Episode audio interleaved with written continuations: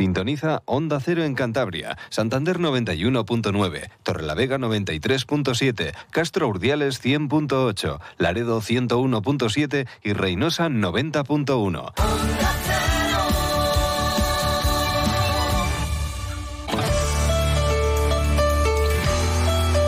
Cantabria en la Onda.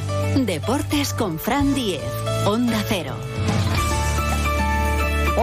Saludos, tiempo ya para el deporte de Cantabria. Ahora enseguida vamos con el fútbol, con el Racing, con el mercado de fichajes, pero hoy toca abrir con balonmano, y saludar a Ángel Fernández, uno de los tres cántabros en los hispanos que se ha colgado en la medalla de bronce en el Mundial de balonmano y además ha sido elegido junto con Alex Dujshebaev en el 7 ideal del Mundial. Casi nada, le agradecemos mucho que nos atienda porque llegaron ayer a Madrid y andan de acto en acto. Ángel Fernández, ¿qué tal? Buenas tardes. Hola, muy buenas tardes. Ha sido un poco locura la llegada ayer a Madrid, con una recepción en el aeropuerto también muy bonita, y desde entonces pues un no parar, ¿no?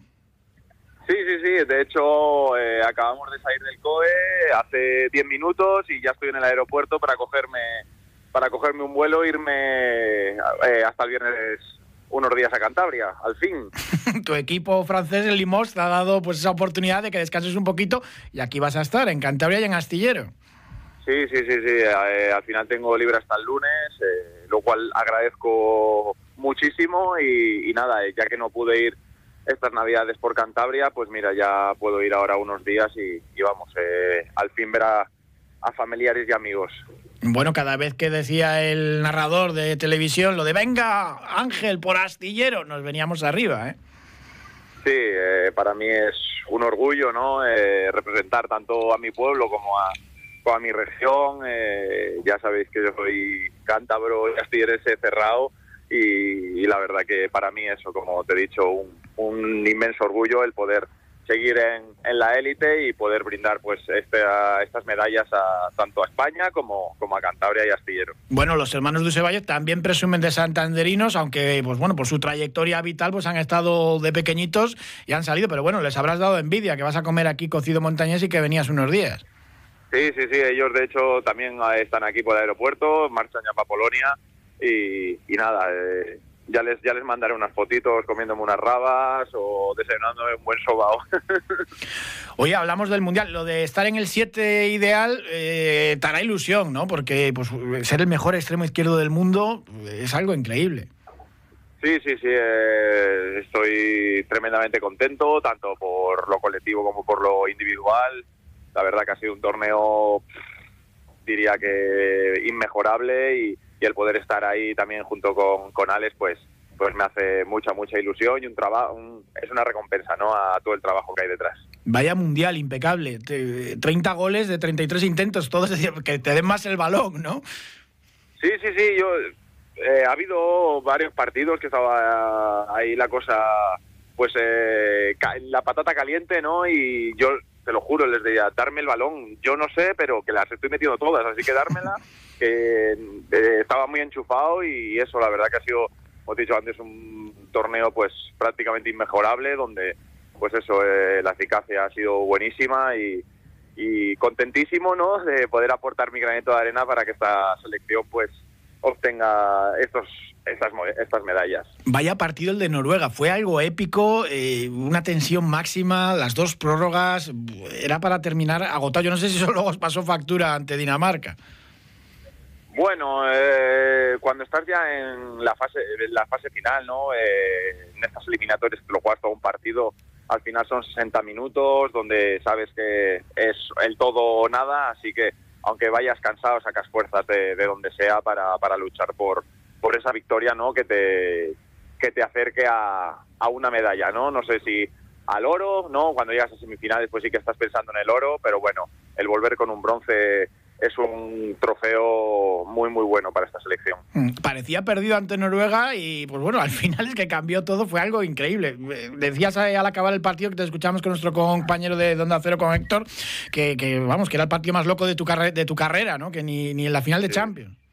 Sí, fue increíble cómo dimos la vuelta a ese partido, cómo cree, ¿no?, este equipo, nunca baja los brazos, siempre peleando y pues esa actitud, ¿no?, que siempre tenemos, pues es la que nos permite poder engancharnos a partidos pues que están prácticamente perdidos, como también fue en el tercer y cuarto puesto. Sí, sí, el partido ante Suecia y ante Dinamarca hubo también como un... Estuvisteis a punto de completar la remontada, lo que pasa que, bueno, al final, pues por algo son... terminaron siendo el equipo campeón del mundo y de lo mejor de los últimos años, ¿no? Estuvisteis también muy cerca. Sí, estuvimos a punto de lograr el volver al partido. Yo creo que si llegamos a tener ahí un poquito más de eficacia ese partido, sí que podríamos haber estado luchando por el oro, pero bueno, pasado está, es deporte, y con este bronce estamos muy, muy, muy contentos porque también nos permite estar en el preolímpico, organizarlo en casa y tener unos rivales que están muy bien y que en teoría deberíamos estar dentro. Faltó ahí los penaltis, tienes que empezar a practicar ya lo de los penaltis, con la eficacia que tienes desde el extremo. Yo, en cuanto me den la confianza al entrenador, yo tiro penaltis, eso no hay ningún problema. Ha sido un poco la cruz, ¿no?, de este Mundial, porque ahí sí que los hispanos pues no han tenido todo el acierto de dar, que luego, hombre... Sí, a ver, en algo tendríamos que flaquear, ¿no? Siempre hay cosas a mejorar y pues nada, son cosas que nos apuntamos, ¿no?, para pues en el próximo europeo pues poder limarlas y poder seguir mejorando como equipo, claro. Y en unos días a pensar en la Liga Francesa, que tiene un nivel increíble, bueno, y el Limoges, que tiene que remontar un poquito el vuelo, que está ahí en la zona media. Sí, a ver, es un proyecto a largo plazo, la Liga Francesa es muy, muy, muy competitiva, pero también es cierto que estamos a 3 puntos del cuarto, así, y eso sería un gran premio para nosotros. Pero bueno, como te he dicho antes, ahora mismo 0 balonmano estos días, a descansar, a disfrutar de la familia, de Cantabria, de los amigos, y luego ya a partir del lunes pues volveremos al tema. Oye, que el domingo juega el Sinfín a las 12:30 de la Albericia ante el Ciudad Logroño, pero no quieres saber nada de balonmano, ¿no? Ah, sí, o sea, ya la Liga, ya... Sí, no, la Liga Asobal, pues el 4 de... Sí, este domingo, 4 de febrero. Para que 5 de febrero. Estoy viajando para Francia, así que... Bueno. Porque ya el lunes por la mañana empiezo a entrenar, así que será complicado, pero si no sí que hubiese ido, sí. Bueno, pues por ver a antiguos compañeros y a ver si a los equipos cántabros se consiguen mantener los dos en Asobal. Lo del Vasco seguro, que está peleando por Europa, y el Sinfín, pues a ver si sale de ahí abajo. Sí, les deseo la mayor de las suertes a los dos para esta segunda vuelta y ojalá pues podamos seguir teniendo el privilegio de tener dos equipos en la máxima categoría del balonmano. La verdad que lo de Cantabria es increíble con lo pequeñitos que somos en población, en tamaño, dos equipos Asobal y dos jugadores en este 7 del Mundial y 3 en los hispanos. Imagínate, eso no lo iguala a nadie, ¿eh? No, desde luego. Pues Ángel Fernández, muchísimas gracias, enhorabuena por esa medalla de bronce y por estar en el 7 ideal del Mundial, y nada, muchas gracias y disfruta de estos días de la tierruca. Muchísimas gracias a vosotros y sin duda alguna que lo haré. Hasta luego. Un abrazo. Nosotros vamos a hablar ya del Racing, de mercado de fichajes, de entrenamiento, porque regresaba el equipo de José Alberto a la actividad después de 2 días de descanso en la Albericia. Han estado trabajando pendientes de las bajas. Ya saben que Ari Saldasoro no va a poder jugar el domingo en el Toralín ante la Deportiva Ponferradina por acumulación de tarjetas, y veremos a ver si lo hacen Saúl García Cabrero, lateral izquierdo, y Rubén González Alves, el central. En principio los dos están entre algodones y a ver si llegan o no llegan. Rubén Alves tiene un esguince de tobillo, grado 1, son 5 entre 5 y 7 días más o menos de recuperación. Van a llegar los dos ahí justos. Esperemos que sí que lleguen. De momento no está descartado ni mucho menos para esa cita. Y el mercado de fichajes, que se cierra esta noche a las 12.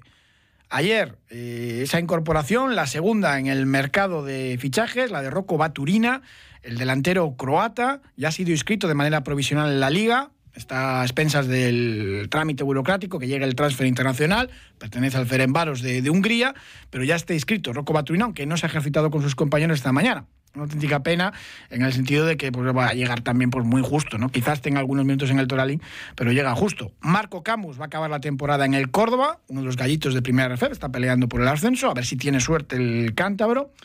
Aquí pues no iba a tener minutos y oportunidades, aunque el club le quería, y le quería a José Alberto sobre todo como ese extremo izquierdo puro. Lo que pasa es que José Alberto por lo general juega con Íñigo Vicente para meterse hacia adentro y dejar subir a Saúl García Cabrero, el lateral izquierdo. Es otro estilo totalmente diferente, pero bueno, en momentos puntuales la velocidad de Marco Camus podía ayudar. Va a tener más minutos y yo creo que le va a venir bien también de cara a regresar, porque va a seguir teniendo contrato con el Real Racing Club. Y se hizo oficial también ayer por la tarde, lo habíamos contado aquí, lo habíamos dado ya como fijo al 99%, la marcha de Alfon, jugador que pertenece al Celta, al Murcia, también en primera RFEF. Y anoche tuvimos partido. Dos rivales del Racing directos. El Zaragoza, Ponferradina, empate a 0. Y cierto optimismo para los racinguistas, porque la verdad es que ni Zaragoza ni Ponferradina dieron buena imagen ni transmitían buenas sensaciones. Tú ves los partidos del Racing y ves el partido de anoche y dices, bueno, nos salvamos, ¿no? Siendo más o menos optimista, porque, madre mía, qué partido.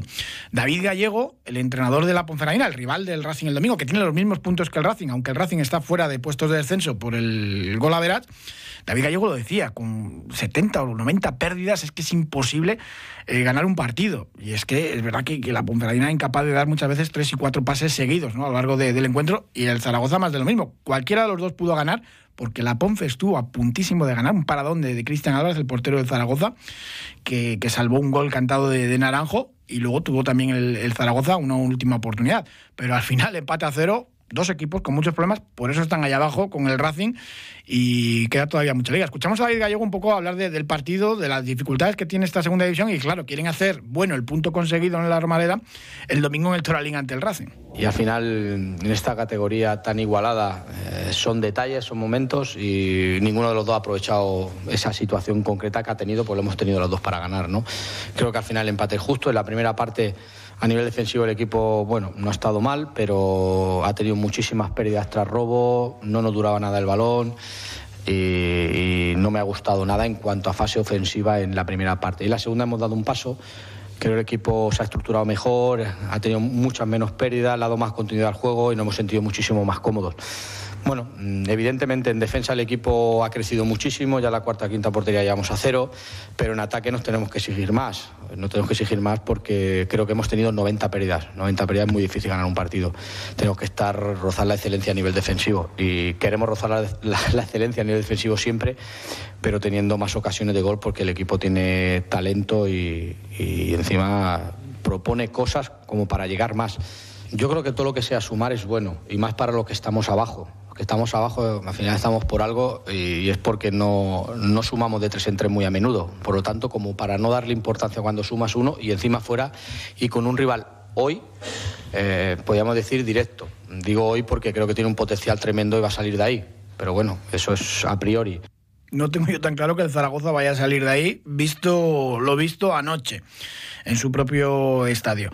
Y lo importante que es ganar partidos en segunda división, sumar de 3 en 3. Los empates, lo hemos visto con el Racing, pues sirve muchas veces de muy poco, y más cuando estás ahí. Y una victoria, pues te aupa. Ojalá que sea la del domingo. Mercado de fichajes. Hasta hoy a las 12. El Racing pues sigue buscando efectivos. Si no llega nada, pues tampoco les extrañe. Pero la intención es fichar. Veremos a ver si llega ese mediocentro experto en salida de balón, a ver si encuentran algo más en ataque, aunque es muy, muy complicado. Por eso veníamos contando las últimas semanas que estaban rastreando el mercado europeo, porque no lo había en el mercado nacional. El último día que se pueda abrir alguna opción es casi imposible, pero bueno, ahí quedan. Y lo del lateral izquierdo, pues no creo ni que dé tiempo, ¿no?, porque van a ser horas de auténtica angustia y hasta el último momento. Fichaje de un racinguista para la gimnástica, de Cristian Fernández, conocido en los últimos años en el mundo del fútbol como Bolaño. Un jugador con una trayectoria profesional increíble, muchísimos años en el Real Oviedo, estaba en el Fuenlabrada y ha sido presentado como nuevo jugador de la Gimnástica Torrelavega. Nos alegramos de la vuelta a casa de Cristian Fernández. Y hoy, el primer fichaje de invierno del Racing, Marcos Sangalí, después del entrenamiento, valoraba su debut con el Racing. Sabor agridulce, yo creo, ¿no? Al final, contento por debutar en el Sardinero, contento por debutar con un equipo como el Racing de Santander, y bueno, por otra parte, pues bueno, un punto que sacamos en casa, ¿no?, después de la derrota en Vitoria. Creo que era bueno no perder, y bueno, sacamos un punto, que bien queríamos los 3 puntos, pero bueno, ya te digo, un poco agridulce, ¿no?, por el hecho de no haber conseguido la victoria en casa. Pero bueno, yo creo que tenemos semana larga ahora, vamos a trabajar bien aquí y pensando ya en Ponferrada. Le preguntaban a Marco Sangalí por el partido de anoche entre el Zaragoza y la Ponferradina, pero me da que no había visto el encuentro y, hombre, hablaba sobre el choque que le espera al Racing en el Toralín este domingo a las 6:30, que va a estar además bien acompañado el Racing. Seguro que va a haber más de 1000 racinguistas ahí en tierras bercianas. Sí, es un campo de la categoría, ¿no?, donde los partidos son muy competidos, ¿no? El año pasado hicieron una temporada muy buena ellos, ¿no?, estuvieron cerca del playoff, y este año pues bueno, están en la parte baja de la tabla. Es verdad que están empatados a puntos con nosotros, como dije la semana pasada, ¿no? Lógicamente no es una final, ¿no?, porque después la semana siguiente hay otro partido, pero sí es cierto que es un partido vital, ¿no?, para el futuro de del Racing y bueno, el equipo yo creo que está mentalizado, como dije la semana pasada cuando llegué aquí, creo que el equipo trabaja muy bien, la intensidad es máxima en los entrenamientos y bueno, vamos a competir allí. Pues con los dos equipos empatados a punto, sobre todo va a ser un encuentro de esos de más de 3 puntos, sobre todo en la faceta moral, tanto para Ponferradina como para Racing. Veremos a ver, muy pendientes del mercado de fichajes, hoy se cierra a las 12, a ver si llegan caras nuevas a la plantilla de José Alberto y alguna salida también, claro, si llegan más de un jugador. Hacemos un alto y hablamos de baloncesto, que tenemos mañana en el Vicente Trueba un auténtico partidazo. Profesionales, en Bricomar siempre os hemos admirado porque llamáis a las cosas por su nombre. No veis una herramienta, veis una amoladora angular de 900 vatios. En Bricomar también llamamos a las cosas por su nombre y como nos dedicamos a materiales de obra, ahora hemos cambiado el nombre a Obramat. Lógico, ¿no? Profesionales de la construcción y la reforma. Obramat. Bueno, de un donostiarra como Marcos Sangalí a otro, como es Miquel Sanz, alero del Grupo Alega Cantabria. Miquel, ¿qué tal? Buenas tardes. Buenas tardes, ¿qué tal? Bueno, tenemos un auténtico partidazo. El miércoles recibe el Grupo Alega en el Vicente Trueba al poderoso Morabanca Andorra, que es un equipo pues bueno, más vinculado en la última década al ACB, ¿no? Sí, totalmente así es. Acaban de bajar y es un equipo de los fuertes. Y a ver si conseguís ganar, porque en esta Leporo, que conoces bien, porque has estado en ella las últimas temporadas, es muy difícil que un equipo zona media-baja dé la sorpresa ante una Andorra, aunque ya lo habéis conseguido en lo que va de campaña. Sí, bueno, sí que es verdad que, como tú dices, que los de tabla media sigan, muchos de los de arriba es complicado, pero creo que también es una liga en la que cada jornada hay alguna sorpresa. Entonces, el hecho de jugar en casa siempre ayuda, ¿no?, a poder dar esa sorpresa que nadie espera. Bueno, es que la última jornada disputada en viernes casi ganáis en la cancha del Alicante, que era algo que así a priori pues todos dábamos por imposible, 78-77 con oportunidad de haber estado ahí y de llevarse la victoria. Sí, totalmente. Fue una derrota que pensábamos que la teníamos ahí y se nos fue en el último segundo, pero no pasa nada, hay que seguir trabajando y mañana por más.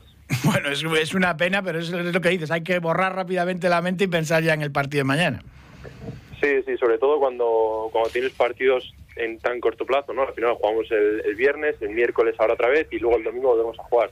Entonces hay que conseguir centrarse en el siguiente partido lo antes posible. Y lo de Alicante tuvo un mérito especial porque solamente contaba tu entrenador, David Mangas, con 9 jugadores. Tuvisteis que hacer un esfuerzo tremendo.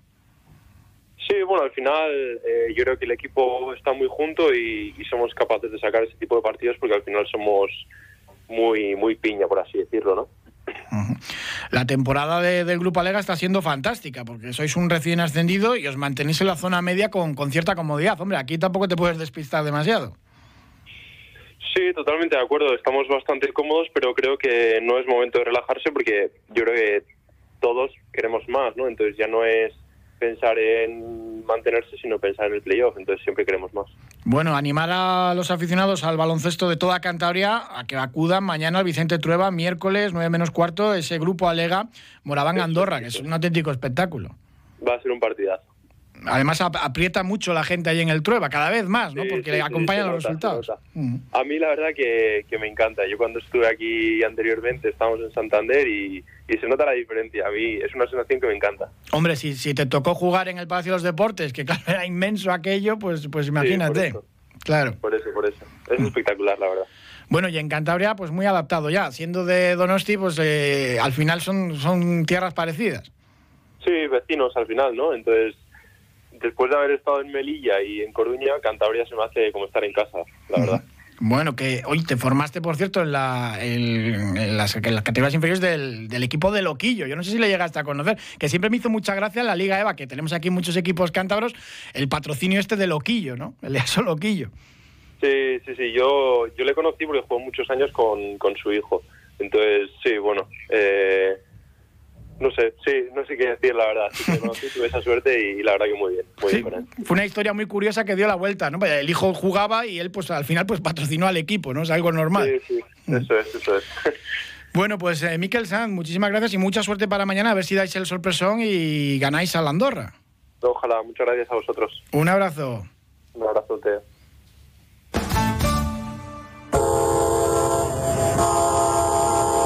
Dicen que hay trenes que solo pasan una vez en la vida. Muchas personas ni siquiera tienen esa oportunidad. En AMPROS creamos oportunidades laborales mejorando la calidad de vida de personas con discapacidad intelectual o del desarrollo. Descubre todo lo que hacemos en ampros.org. AMPROS, creando oportunidades para las personas.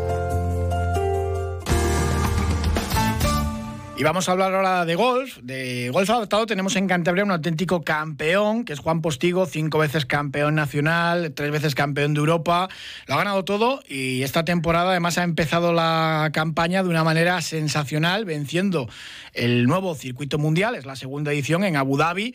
Y pues bueno, apareciendo ya a nivel global en todas las páginas de golf, en todos los medios de comunicación, y nos alegramos un montón. Juan Postigo, ¿qué tal? Buenas tardes. Hola, ¿qué tal? Buenas tardes, muchas gracias. Madre mía, que te has hecho viral. Bueno, la verdad es que venimos haciendo buen trabajo unos cuantos años y es cierto que esta victoria pues ha dado una visibilidad bastante más amplia de lo esperado incluso. Sí, sí. Muy bien que se haya organizado un torneo así. Son 9 pruebas, comenzando por Abu Dhabi, creo que 2 o 3 más que la campaña anterior y con perspectivas de crecimiento. Sí, exacto. Veníamos trabajando mucho en esto. El año pasado ya se hizo realidad por fin. Y bueno, la verdad es que después de un año de circuito todo el mundo está muy contento, hay ganas de seguir apostando y de seguir creciendo y eso es muy positivo, no solo para nosotros, sino para el deporte del golf y para el deporte en general. ¿Y cómo sienta lo de verse ahí número 1 del mundo? Bueno, suena bien, ¿no? Ahora hay que mantenerlo, desgraciadamente el próximo torneo no voy a estar y ahí me van a adelantar, pero bueno, por una semana va a ser mío. Anda, ¿y por qué no puedes acudir? Pues no es que no pueda, pero hay que descansar algo durante el año y era la única fecha que encajaba un poco para poder parar en el calendario. Bueno, para las siguientes, porque el objetivo es terminar siendo campeón, aunque hay rivales muy potentes. Sí, hombre, hay una competitividad muy alta, somos los mejores del mundo cada prueba y, hombre, pues el nivel es muy alto. Cuando te equivocas en un par de decisiones estás fuera del torneo. Y bueno, quedan pruebas para la temporada y queda tiempo para volver a ser el número del mundo después de Singapur, al que no voy a ir. Esta campaña, además de este circuito, vas a estar también en algunas citas de la PGA aquí en España y algo más por ahí, ¿no? Que ya tienes más o menos el calendario de lo que vas a hacer, ¿no? No del todo, todavía no lo hemos finalizado, pero bueno, estamos ya dando los últimos retoques. Quiero jugar algo en España porque desgraciadamente el circuito europeo no viene a España este año. Con lo cual, bueno, pues quiero tener presencia y jugar algún torneo de la PGA de España o del circuito europeo, de lo que se vaya surgiendo por ahí para poder pisar tierras españolas. Pero bueno, tampoco serán muchos torneos, quiero jugar un par de ellos así en casa y los 9 siguientes que ya son 11 y es un calendario para mí bastante completo. En este circuito internacional hay discapacidades pues muy muy diferentes, en tu caso pues por una malformación congénita te falta la pierna derecha y esto en el golf a mí me maravilla, ¿no? Porque es un deporte que claro, necesitas pues el equilibrio, es fundamental, ¿no? A la hora de golpear y consigues salvarlo de una manera increíble. Sí, la verdad es que hemos hecho un trabajo muy muy fuerte con todo mi equipo de fisioterapeutas, de preparadores físicos, entrenadores técnicos, de potenciar mucho lo que tenemos, que es una pierna muy fuerte, un abdomen fuerte, y la verdad es que gran parte del trabajo le realizo en el gimnasio, ¿no? Que muchas veces es lo que no se ve del deporte del golf, pero hoy en día somos todos atletas y los que nos falta, luego tenemos algún problema añadido, pues mucho más. No, y después de estar jugando tiempo o entrenando muchas horas, cualquiera que lo haya practicado sabe que la espalda siempre se resiente, tienes que estar muy muy en forma. Sí, exacto, toda la preparación física en el golf viene pues de la gente de que venía de ahí atrás, ¿no? Pues como la figura de Severiano o de muchos otros que a los 50 años dejaron de jugar porque la espalda ya se la destrozaba, ¿no? Porque no se la pudieron cuidar, no había conocimientos de todo aquello y ahora pues gracias a ellos nos cuidamos mucho y estamos muy fuertes para no tener esas lesiones y tener una carrera un poco más longeva. Como pionero de este nuevo circuito de golf adaptado, te estás acordando mucho de Sebe Ballesteros porque además tienes relación directa con Javi Ballesteros, ¿no? Sí, bueno, con la familia Ballesteros me une una amistad de hace ya varios años. Ahora, bueno, trabajo con Javier y aparte, bueno, pues mira, ahora mismo justo estoy en Pedreña, estoy viendo algunas fotos de Severiano, o sea que sí que comparto varias cosas con él y con la familia y estoy muy agradecido a ello. ¿Dónde estás entrenando ahora habitualmente? Hombre, de los campos de Cantabria, estás ahora mismo en ese Real Club de Golf de Pedreña y me imagino que, hombre, si tienes la oportunidad de jugar ahí, siempre será el favorito, ¿no? Pero ¿cuáles te gustan más? Yo me he iniciado al golf en Ahora del Paz, porque yo soy de Puente Arce, entonces era el campo de golf más cercano. pero después de eso, bueno, pues en Pedreña paso mucho tiempo, es mi centro de operaciones, pero aparte, fuera de estos dos, el que más me gusta de Cantabria es sin duda Santa Marina, o sea, mi centro barquera es un campo espectacular, un diseño de Severiano, una vez más, que siempre le nombramos, pero nunca se queda corto, y ese probablemente sea el que más me gusta de Cantabria después de Pedreña. Lo que pasa es que tiene calles muy largas y, por ejemplo, en el Golf Adaptado uno de los problemas que tenéis es, pues eso, ¿no? La distancia que recorréis, claro, es menor a la de otros jugadores. Sí, bueno, la verdad es que los campos cada vez son más similares. El nivel de los jugadores de golf adaptado cada vez es más alto y los campos nos preparan ya muy similares a los de jugadores profesionales de sin ningún tipo de discapacidad. No, claro, si tú ganarás prácticamente aquí en Cantabria a casi todos, ¿no? Bueno, algunos se me escapa de vez en cuando, pero sí, tengo un nivel comparable al de muchos. Sí, contás con los dedos de una mano, me imagino. Bueno, eso no se dice, y menos en alto, que luego te ganan y sienta peor. Ya, que luego hay mucho pique y mucha rivalidad. Y ahora que unos días de descanso, y bueno, de descanso entre comillas, porque eres profesional ya del golf y dedicas muchas horas, como bien dices, gimnasio, cuidarse la alimentación, practicar, todo, ¿no? Sí, exacto. Bueno, el golf tiene mucho también que no se ve, que es mucha parte de gestión, mucha parte de tiempo que hay que destinar a parte de oficina, ¿no? Con Javier, que eso nos gasta mucho tiempo. Pero bueno, es cierto que entrenamos todos los días, voy a gimnasio todos los días, golf prácticamente todos los días, y ahora estamos un poquito más relajados, pero bueno, estamos en pretemporada, ¿no? Competiciones a la vista, hasta abril no vamos a competir, pero ya estamos preparando un poco ese mes de abril. El golf adaptado, de momento también lo que hace falta también es más dinero para los jugadores, ¿no? Porque no hay comparación ahora mismo con el golf, con el resto de deportistas o de circuitos mundiales, porque estáis empezando, entre otras cosas, ¿no? Exacto, sí. Esto es un tema que últimamente se ha preguntado mucho a mí y a otros compañeros, ¿no? Y todo circuito de nueva creación de cualquier deporte, de cualquier disciplina, pues tiene fallos y tiene precariedades en un principio, ¿no? Pero contamos con gente muy potente que nos quiere ayudar, que estamos creciendo, y que todo en un principio siempre tiene problemas. Entonces, pues hacer una creación, considero que esto va a mejorar mucho en el tiempo, porque a la gente le está gustando y la gente lo está consumiendo y lo está comprando. Y esto dice que el producto final, que es el circuito, y somos nosotros, es bueno. Antes mencionabas Puente Arce, recuerdo también que realizaste pues una especie de saque de honor, salida honorífica de la media maratón del Bajo Paz, y también en Piélagos te han reconocido muchas veces todos tus éxitos. Sí, además es que la casa de mi abuela es justo donde sale la media maratón de Piélagos, sí, el ayuntamiento.